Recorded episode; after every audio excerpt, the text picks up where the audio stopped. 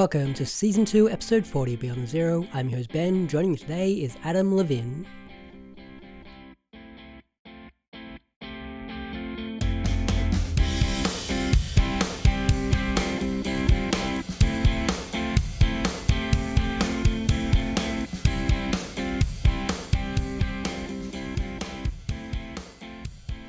Adam is the author of The Instructions, Hot Pink and Bubblegum. His new novel, Mount Chicago, is out now through Penguin Random House. Welcome to the show, Adam. Thank you. It's nice to be here, Ben. You're joining me from a balmy night in Paris. A very balmy night in Paris. Yes, yes. In a fourth fourth story studio, no air conditioning. Sweating. what are you doing over in Paris? Um, my uh my wife's family is here and so we actually spend a lot of time here. We come here for the summer and we usually come here around christmas and it's uh yeah so just doing that doing the sort of family thing and the being in paris thing yeah love it here you know? So sounds brilliant it's a lot of fun. What are the best things to do in paris?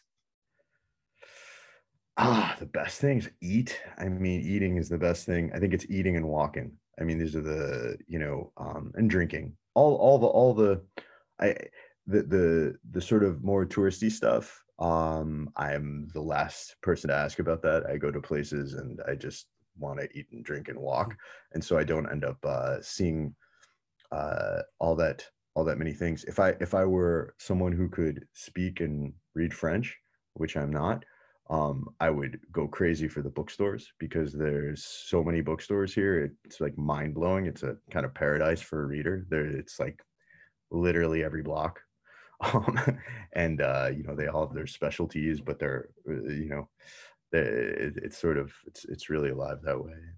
I don't know but mostly walking around. I, I like to take a walk and go to a bakery that i haven't been to because that's the kind of boring old fellow i am. On a regular basis you live in florida and you get to write almost full time over there Yes, yes, it's true. It's true. I get. Uh, I'm the trailing spouse of uh, Camille Bordas, uh, another novelist, a person whose family's out here, uh, and she teaches at University of Florida there. So, uh, yeah, that's what I do. I, I write, and I write and I read. It's not so bad. Sounds pretty good to me. Um, before we get going, I wanted to ask you the Adam Levine, Adam Levin, Adam Levin question. Um, what do you prefer? Mm-hmm. Uh, Levin or Levin. Uh, in Chicago, it's Levin. The rest of the states, it's Levin. It's never Levine. Levine is for the you, you, get you get an E at the end with Levine. You know, you get a you get a rock star. Uh, I'm not the rock star type. You know. I want to start with the instructions first. Um, it's your first novel. I loved it. it's a thousand pages. My edition could be used as a weapon fairly easily. Um, to me, it brought me right back to the Roth story, Defender of the Faith, and something like Gaddis's JR. Mm. Could you tell us a bit more about how you came to write that first book? Uh, sure, I could try. that was a long time ago. I mean, um, I think like really like most things I write, the the really true and kind of boring answer is I started writing some sentences and I, and I liked them, and then I tried to figure out who was saying them, um, and uh, and where that could lead you know sort of sentence by sentence. And with with the instructions i remember um i started i didn't think about it when i first started as being about uh you know a potential messiah or anything like this. It was just sort of a violent kid who was pretty smart. Um and then uh i did start thinking about it uh in these sort of uh kind of uh messianic terms uh, I started thinking about, you know, junior high is kind of this ideal uh, place to feature a lot of uh, violence um, for a number of reasons. Um, and I think that I started to when I when I started writing from in this narrator's voice about some more Jewish things, I started thinking, oh, you know, maybe he, you know, maybe he thinks he might be the Messiah. And then I thought maybe I'll be writing some kind of uh, some kind of allegory about the Messiah. And then I realized there were a lot of those that were already pretty good. And I thought, you know, Cool Hand Luke does it a pretty does a pretty good job. There's the Roth story, not not Defender of the Faith, but um, uh, Conversion of the Jews. Um, and then I thought, ah, I will not do it as an allegory. He will just think he might be the Messiah, and others will too. And uh, and that'll be a really hard thing to do and probably a very bad idea. And so then I pursued that because that's kind of the, the, kind of idea that I pursue. Uh, it's the one that I have no idea how to do and um, tends to seem hard. so, yeah. Does that answer the question? yeah, definitely. With that book as well, I guess like going to Hebrew school and things like that, it kind of gave me yeah. that thought of what your background was. Do you want to tell us a bit more about your background and growing up in America? Sure. Um, I grew up um, from the time I grew up in a couple of suburbs till I was about 17. Um, first one until I was like 14, and then moved to another one, and uh, sort of like middle class, upper middle class suburbs, uh, Jewish suburbs. Um, well, that's what they call them. You know, it was really one was about think like 30% Jewish, and the other one was uh, I think 25% Jewish.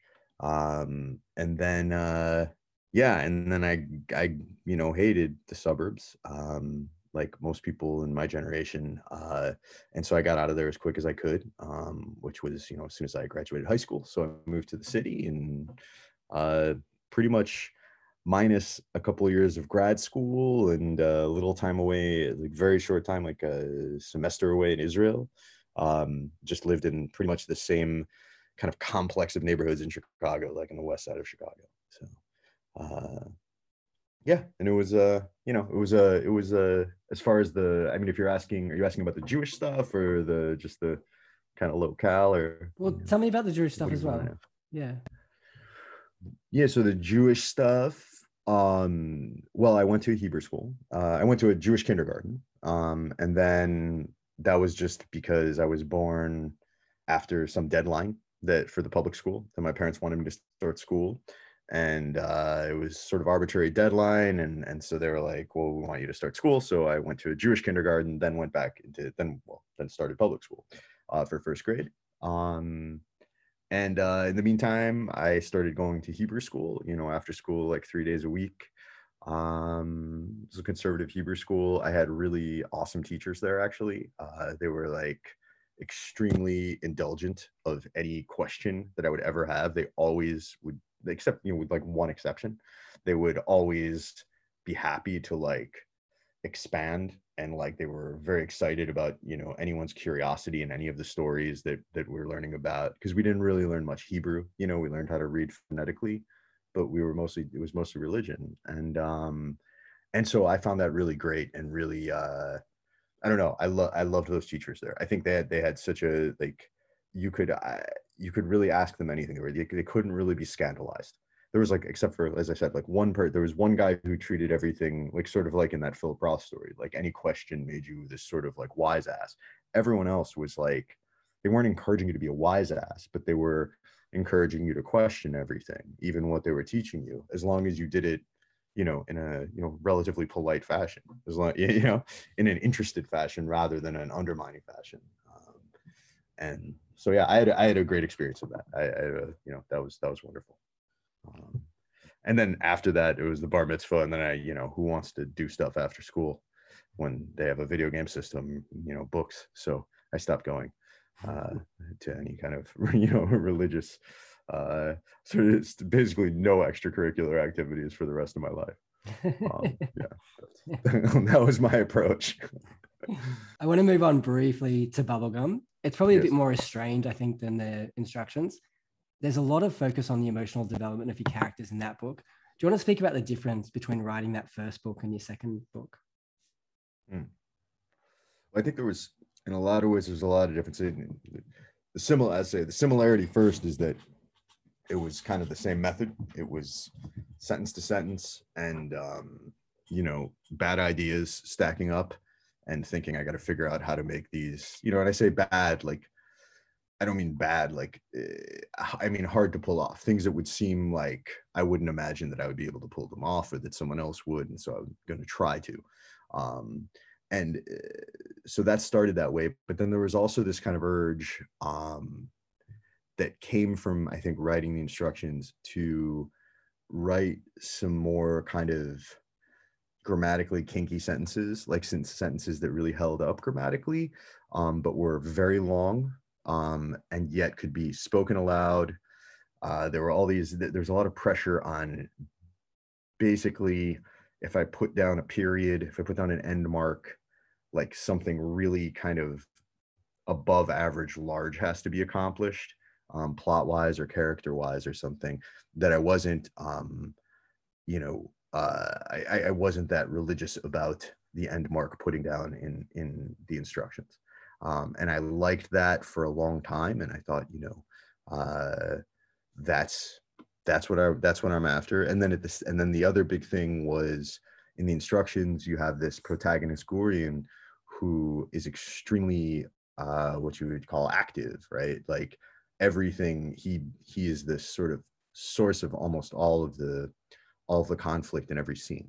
Uh, it's very it was it was at, at any moment that something wasn't quite there wasn't enough quite happening in the instructions, I would have to figure out a way to basically get Gurion to like hit someone or like start about like it was it was uh and, and and so with bubblegum I wanted to do the opposite to see if it was doable to make this extremely passive narrator.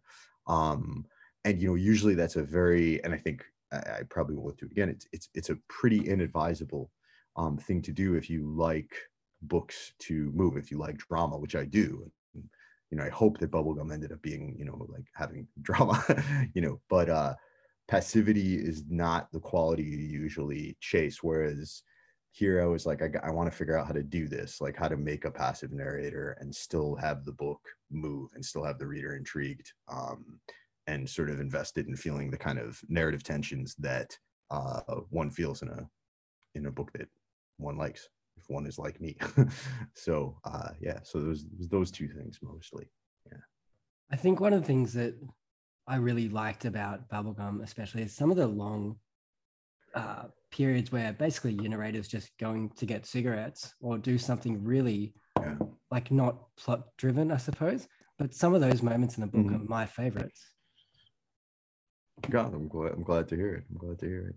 Yeah, I mean, I think that with with those, it's like I guess everything with you know with both of the books, they're sort of taking this sort of this fictional memoir format, right? Like, I mean, the instructions is claiming to be scripture, but it's it's the narrator is the protagonist, and the protagonist is telling you that he's writing a book, right? It's it's uh you're you're reading a document that he is completely conscious of being a book, and that you as the reader are you know not allowed to really forget is a book, um, and I think that so so this this makes a thing like you know when Belt's going to get cigarettes, like if he's reporting on it, then it's presumably significant to him, right? Um, and so it's figuring out how to make how to make that work, and hopefully I did. Um, but uh, yeah, that was there was a lot of stress around that that kind of thing. Uh, I wanted him to think a lot, and there to be these, these excuse me and you know it's the same with Gurion, but with Gurion, like I said he could punch someone at any point but with with Belt with Bubblegum um I wanted the sort of drama of his thoughts um to you know be kind of contagious to, to to the reader to some degree so yeah that was that was one of the big challenges with that Let's move on to your new novel. It's Mount Chicago. It's out now. The setup of the novel is a geographic event, wipes out most of Chicago. Thank fuck it's not a climate change novel. Your protagonists are an aging Jewish comedian, Solomon Gladman, and one of his fans, and a bird named Gogol.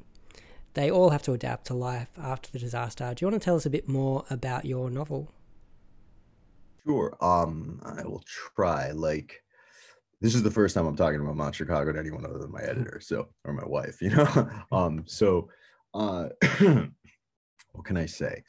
Um, the setup. Well, I'd say first, it doesn't really wipe out half Chicago. It wipes out, you know, a large portion of the center of Chicago.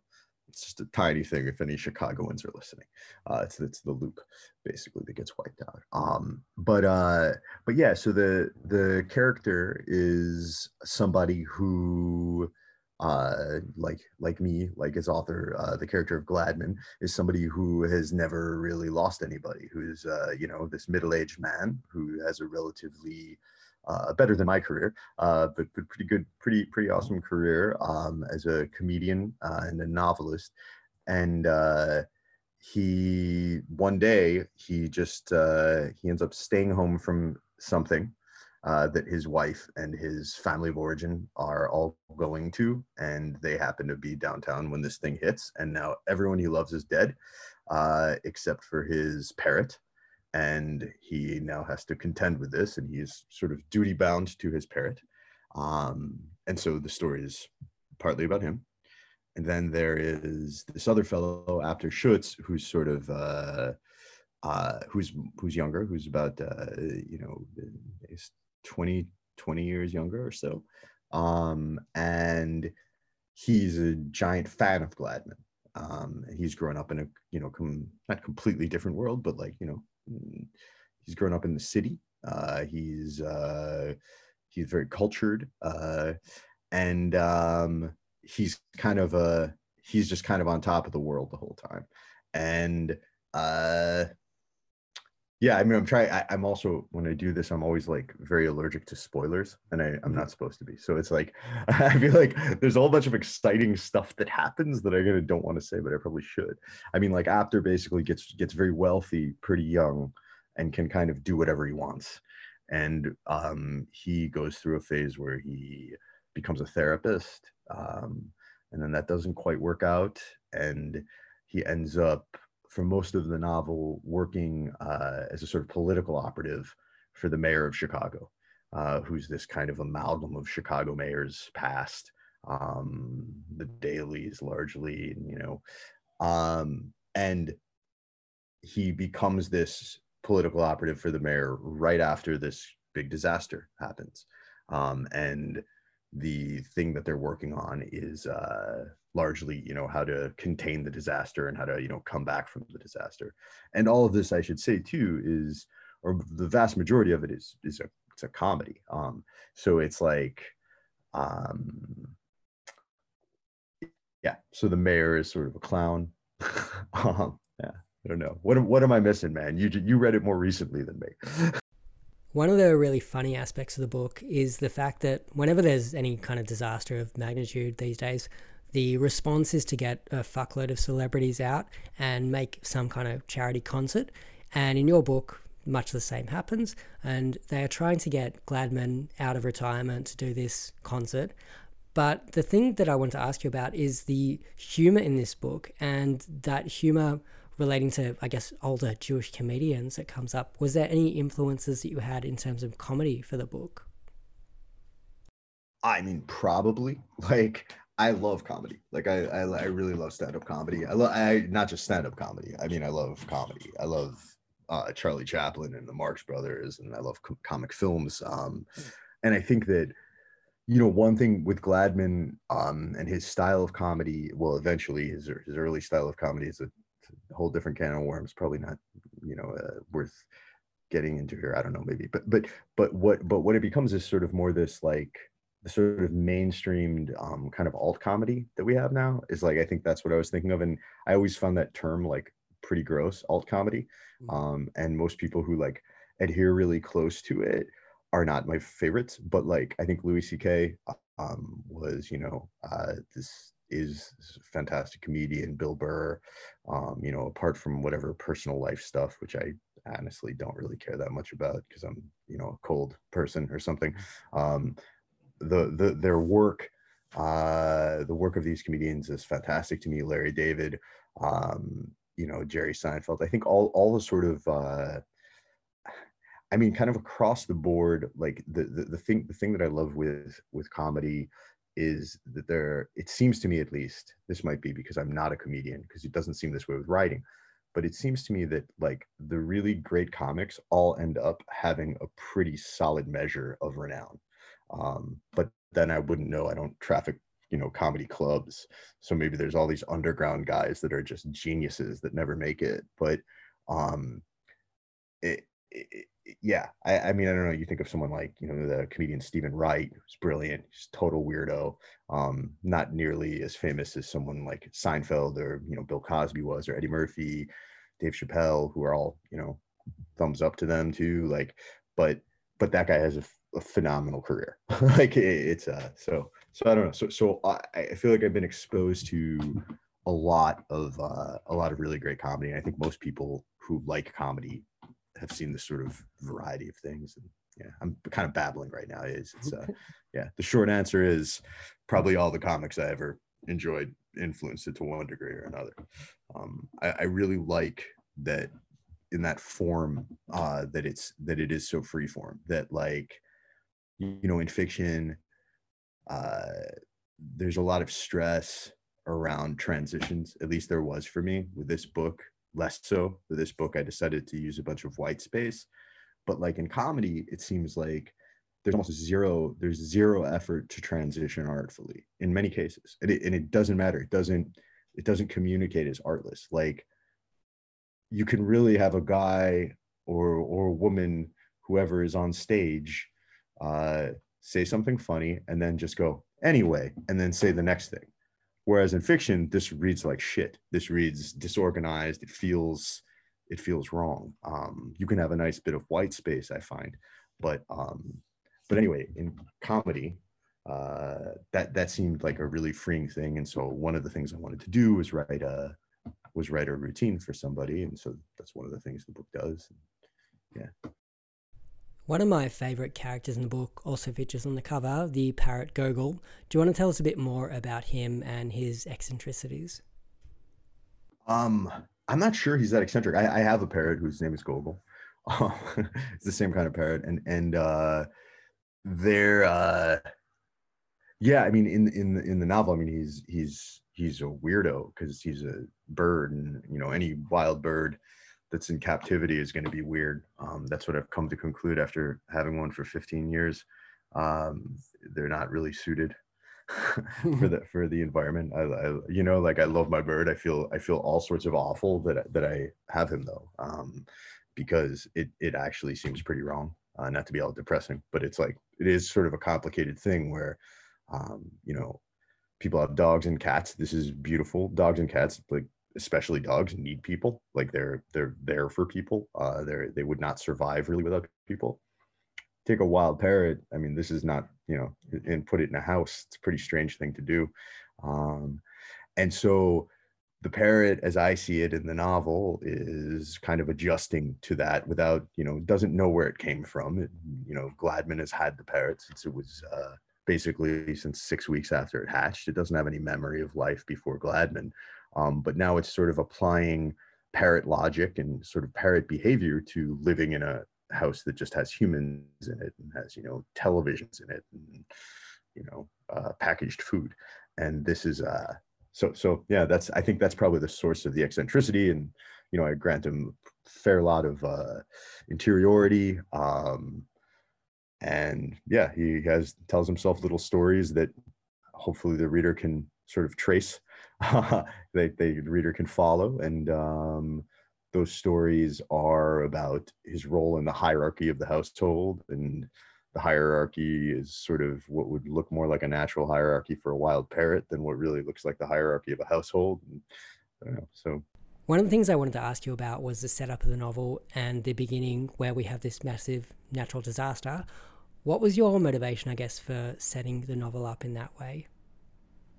Well, I think um, you know, I want it like at the the sort of you know clever salesman novelist would say COVID, but I really started writing this book way before COVID. um, I think that uh, I think eh, like if I look back, I mean, I really I started the book um, from the beginning. Like the the first line of the book was the the first line that I wrote. Um, which is you know a chapter before the disaster occurs and i think i arrived at the disaster um, partly for partly because there's this idea of that, that was growing at the time. I think it was I think I started about say early 2018. I think I say in the novel itself when I started. I think I think it was like February 2018, and I think by then um, there was a lot of talk, at least in in my country, in the United States, of that, that, that seemed a bit inflated about um, from all different kinds of people, but mostly people kind of in my milieu about you know tragedy and things being awful. Like and it would be it would be anything you know this is this is a sort of theme in comedy too. Just the, the level of exaggeration um of the american who says you know this glass of water is awesome. And it's like awesome is awesome is a bit much. But then people started applying this to kind of their emotions or their responses to um i don't know kind of inconveniences or sort of shitty things that happen like someone would lose their job which sucks right? But it would be it's a tragedy. It's like well it's not really a tragedy. I just, I just felt like we became very emotionally um i don't know uh, sensitive. I, I, I don't know what it was. And I, and I started thinking you know uh I have been I've been really lucky. I've been this really lucky person and like largely I've been really lucky because nobody I love, no one I've not nobody I love, but nobody I've been actually close to has died. And this is this to me seems like the the the most frightening thing. You know, this is like uh this is a thing that I fear.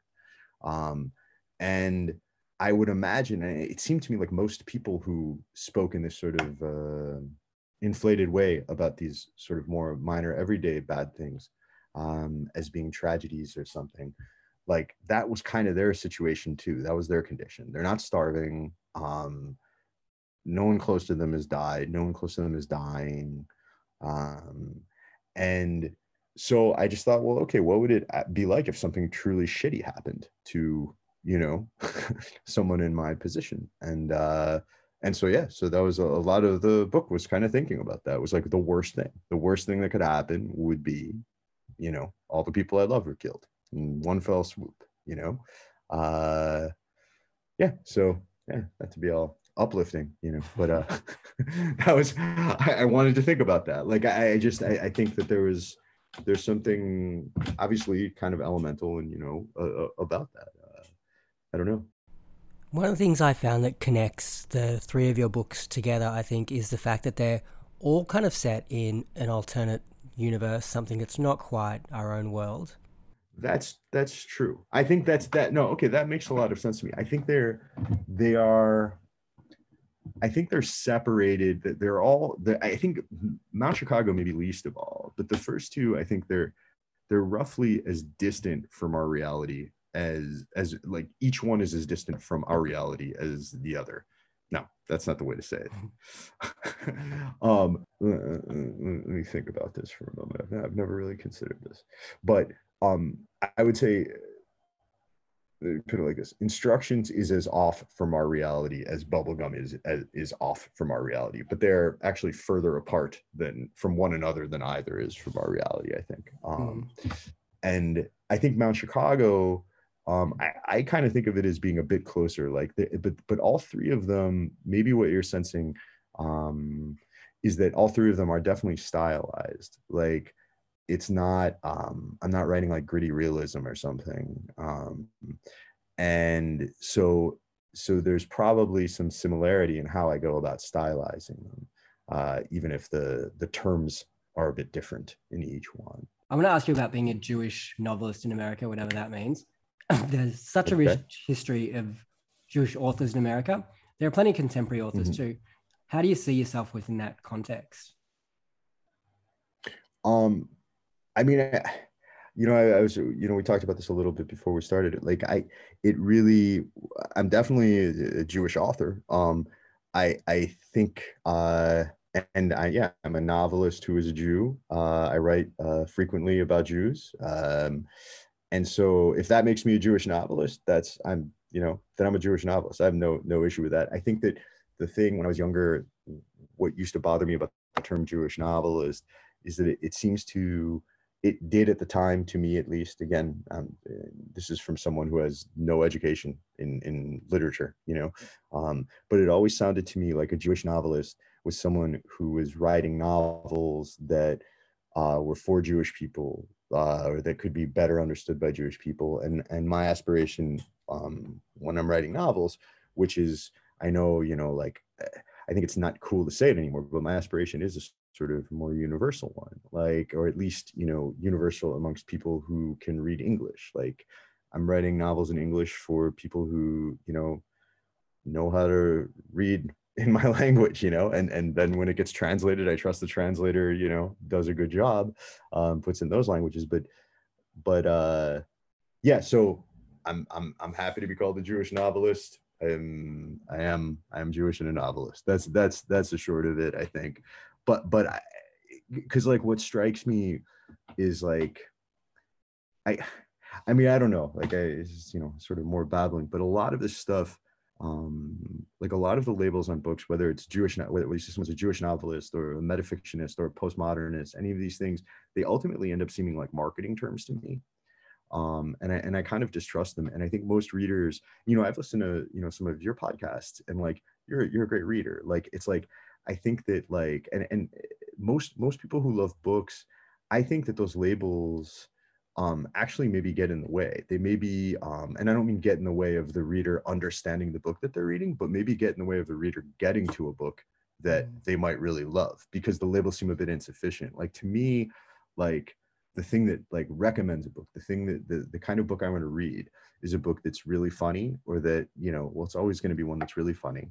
Um, and one that sort of makes me, that is going to make me think um, in a new way, not to think a new thing, not a not a what, but a how, you know. Um, and so I'm like more comfortable with saying I'm a weird novelist um, or a comic novelist uh, than I am with saying Jewish novelist because I feel like I really hope that my books can be enjoyed by non-Jews as well as Jews, you know. Um, whereas I don't hope particularly that my books can be enjoyed by people who don't like funny books because that would be you know does that make sense? Or like someone who wants to read whatever an unweird novel is like i wouldn't expect them to like my my books you know? So so i don't know. Does it does that make sense can I ask you, are you working on anything at the moment? Yeah, I'm writing a bunch of stuff at the moment, but I'm also like hyper superstitious about ever talking about anything I'm working on. So that's that's gonna be a, you know, I'm I'm trying to write uh, novelty and short story stuff. yeah, I'm working so, on fiction stuff. Yes, always. So you, yeah. So you finished Mount Chicago. Did you jump straight into something else? Yes, into like a bunch of other things that are sort of sorting themselves out now. Yeah. I wrote, I mean, I think the first thing I did when I finished Mount Chicago was I finished this short story um, that ended up getting published, which was cool in the New Yorker. Um, and then there was uh, there were other books that I've been wanting to write for a while, and you know I'd started them at some point. I start I tend to have a lot of things going and then I abandoned them for one. And so historically, not that there's that long of a history at this point, but like most of them when I abandoned when I when I most of the ones I abandoned for one, they actually disappear. And this last time, like the ones that I abandoned um for Mount Chicago did not disappear. So they're they're still sort of I'm excited about them. Um yeah. Okay. Cool. Um, I'm going to ask you about your gateway books. What were some of the books that opened the world of literature for you? All right, I'm going to pull up my list here. I hope I'm not going to sound all stilted, but you know, this is one of the questions. I thought this is a very good question. So, um, well, okay. So before there was any book, I read. I, I, I was at this thing when I was a kid. There was some like after school type program where I could take a class in like Greek myths or something, something that I wanted to take when I was, you know, 10 or 11. And at the, the, be, before I knew I wanted to do it, like we were, there was this presentation, like we got invited to this thing and uh, there was a stage and someone on stage read this uh, Kurt Vonnegut story, Harrison Bergeron. Do you know the story? No, I don't know that one.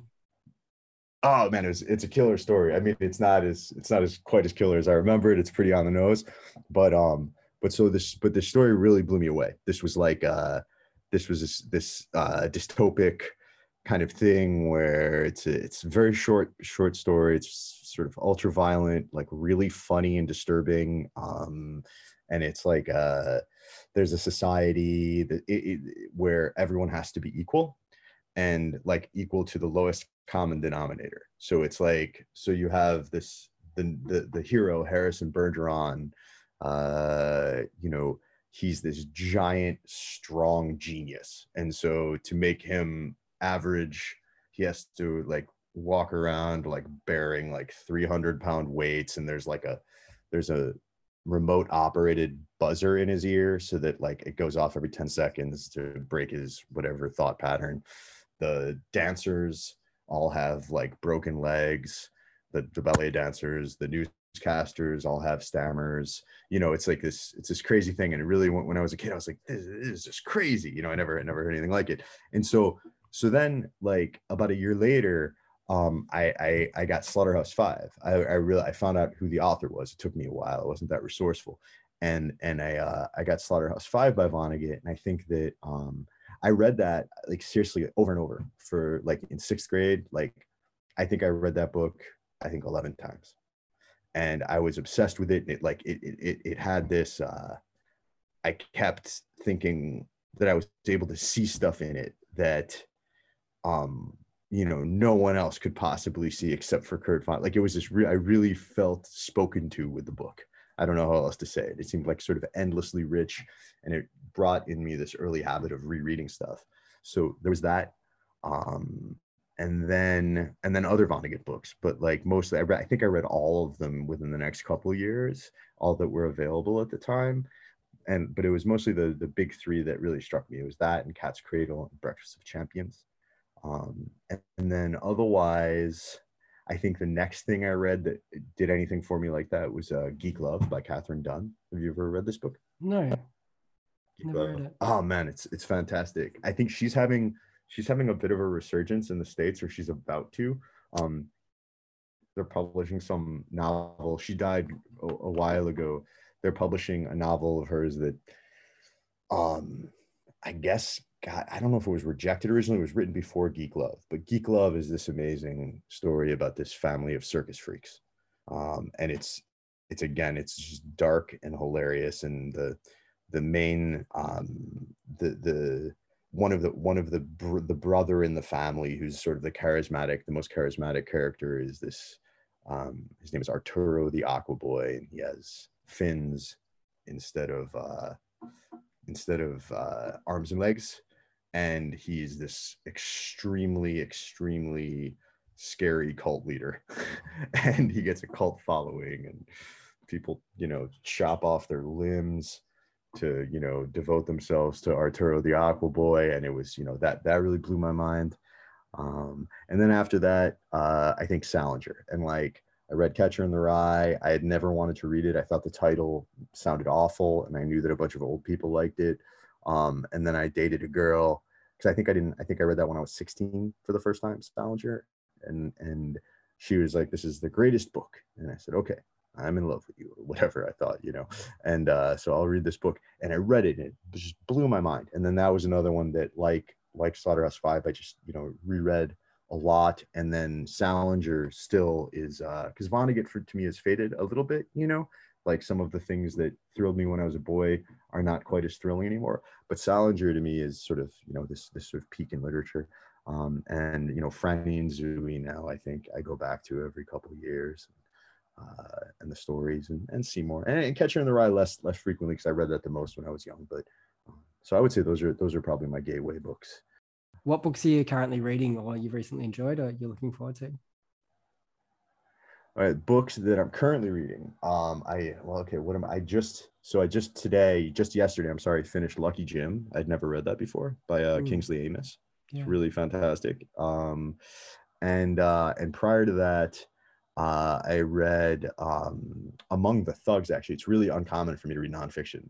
Um, but this book uh, by Bill Buford, Among the Thugs. Do you, do you know about this book? Nope. This is uh, about it. It's it's about uh, British soccer hooligans. It's from the. It's from. It was published, I think, in '91. It's the guy who is the editor of Granta, and then he was fiction editor at the New Yorker for quite a while. Um, and he's a stunning writer. Like this is like, eh, and he he he follows um, it's it's it's almost all during the 80s.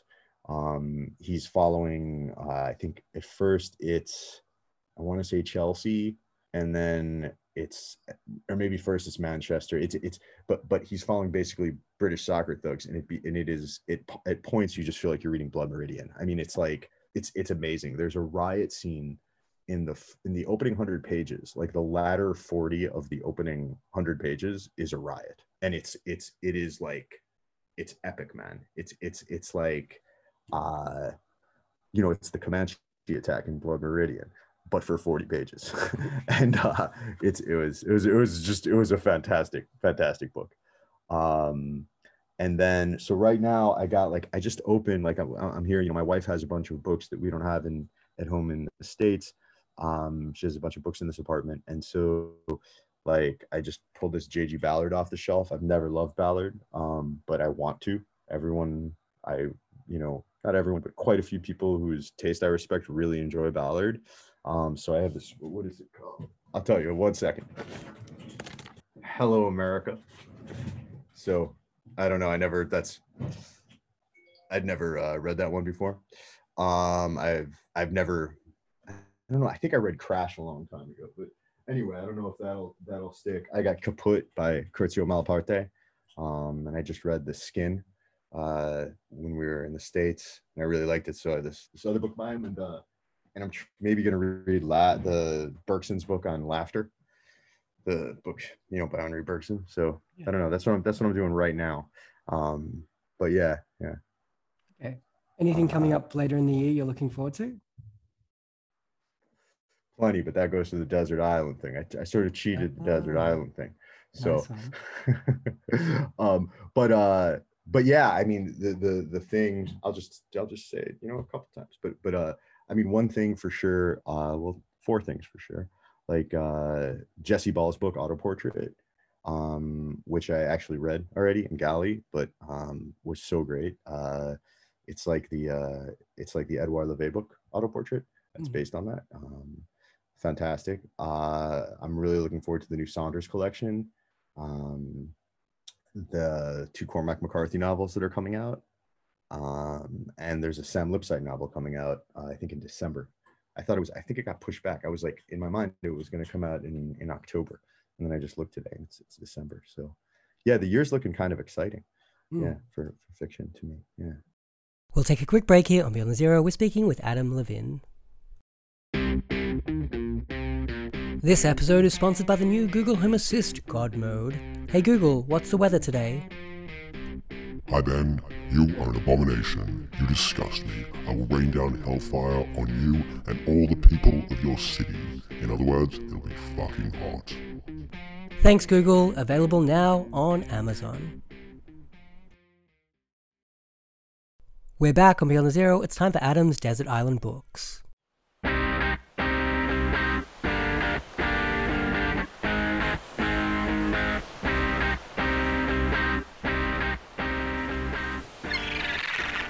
So I'm going to read you, I'm going to read you my little thing. Tell you if it sounds too stilted, you know, you can just go ahead and cut it. but like because because what i was told for for for listeners in case you're going to listen to this was that i need to have a desert island list of 10 books and so i i wrote like a a mini semi protest of desert island things that, that you know it's basically this is that i don't i've never understood the desert island question um because like i don't know how long i'm expected to live on the desert island um i don't know how many pages i'll have time to read um and like I've never like so for like I've never read Robinson Crusoe, okay? And my sense is that like in certain circumstances I would want to take that even though I don't have really any interest in reading Robinson Crusoe because maybe it has tips on how to live on a desert island from the little I know about Robinson Crusoe. I, I don't know like um but so what I did was I'm to like define it. I'm defining it for Ben Lindner. I'm telling him what the desert island rules are. So the desert island situation is that I'll be on the desert island for the month of December 2025. And then I will die in my sleep during a tsunami, along with every other living thing on the island. Okay. So, um, and I know this in advance when I'm going to the island. And I and I also know that food and shelter will be plentiful, which means I don't need Robinson Crusoe. Um, because even if it does contain such advice, like, yeah, there's no need. And so what I decided was so the desert island list is going to be made up of books that I've loved recently, but haven't had a chance to reread as much as I would like to, um, because you know it's a sure bet. Um, then there's books that are about to come out that I haven't had the chance to read at all, but I'm you know dying to read. And then there's uh, you know they'll be out by December 2025. And then books that don't have a publication date and might not even be finished yet, but I'm but I'm dying to read them. Um, and really hope that you know I would you know they'll, they'll be around before I, I die in, in the tsunami in, January 2026 I guess is when it would be but you know so um so those books so the list is uh first you have uh, Christian TeBordo's follow-up to the apology Um, whatever that's going to be, it's going to be great because that he just doesn't fail. He just gets better. Um, and he started out great. Uh, Jesse Ball's follow up to Auto Portrait. Um, whatever the follow up to The Organs of Sense by Adam Ehrlich Sachs will be. Um, then I would bring Magnetic Fields by Ron Le- Levinson or Loewinsohn. I never know how to pronounce his name. I think it's Loewinsohn, spelled that way, but you know. Um, and that's a book because I just read that for the first time about a year ago. Actually, I was here. I was in Paris where I found it. Um, and I loved that, and I haven't reread it for some reason yet. Maybe because it's only been a year and slower now. Uh, Europeana by Patrick Rednick, um, which I have read like nine times, but I can't get enough of apparently. Um, then we have Rebecca Curtis's follow up to 20 grand. Uh, that's a that's a that's another one that I hope will be around before then. Salvador Plascencia's follow up to The People of Paper. Uh, Camille Bordas's follow up to How to Behave in a Crowd. Um, and now we got it. Now we move into forthcoming forthcoming ones. And so we have a uh, Gabe Bump's forthcoming novel. It's called The New Naturals.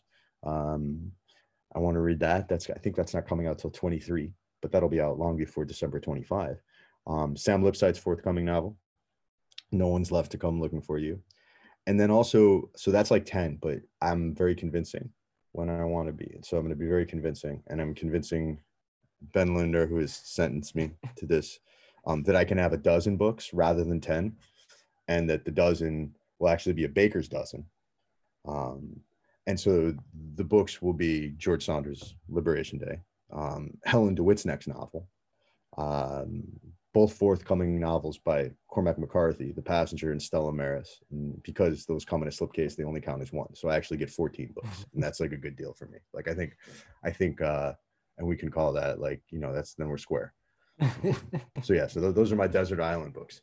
Um, I think I would be, I would be pretty psyched about that. I would, I would, yeah. I mean, I wouldn't accept death in a month to have all those. Um, but, but you know, if I have to accept death in a month, then that's, that's what I'm going for, for those books. Well, apologies for sentencing you to that desert island, but it sounds pretty good. Yeah, yeah, it's it would it would be it would be a it would be a not a terrible time actually. I mean, it would just you know it would then it would end though. but, yeah.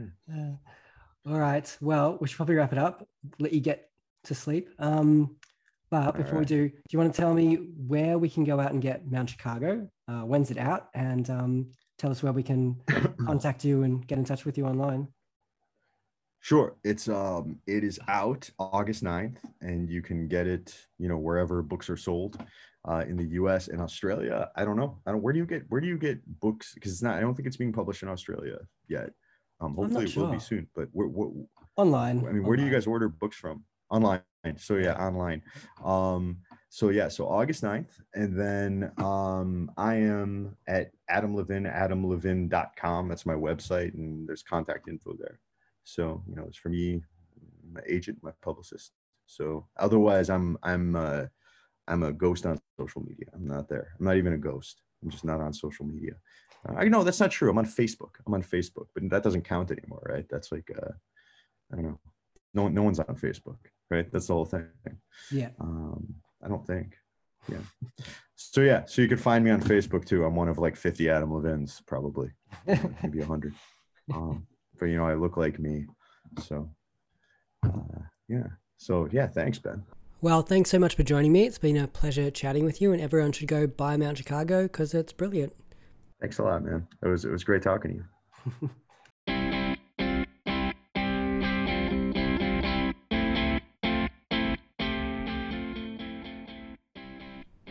Thanks once again to Adam Levin. Check out the show notes for all the details. You can find us on Twitter and Instagram at Beyond Zero Pod, and you can email us at beyondthezeropod at gmail.com. We'll be back with your next episode very soon.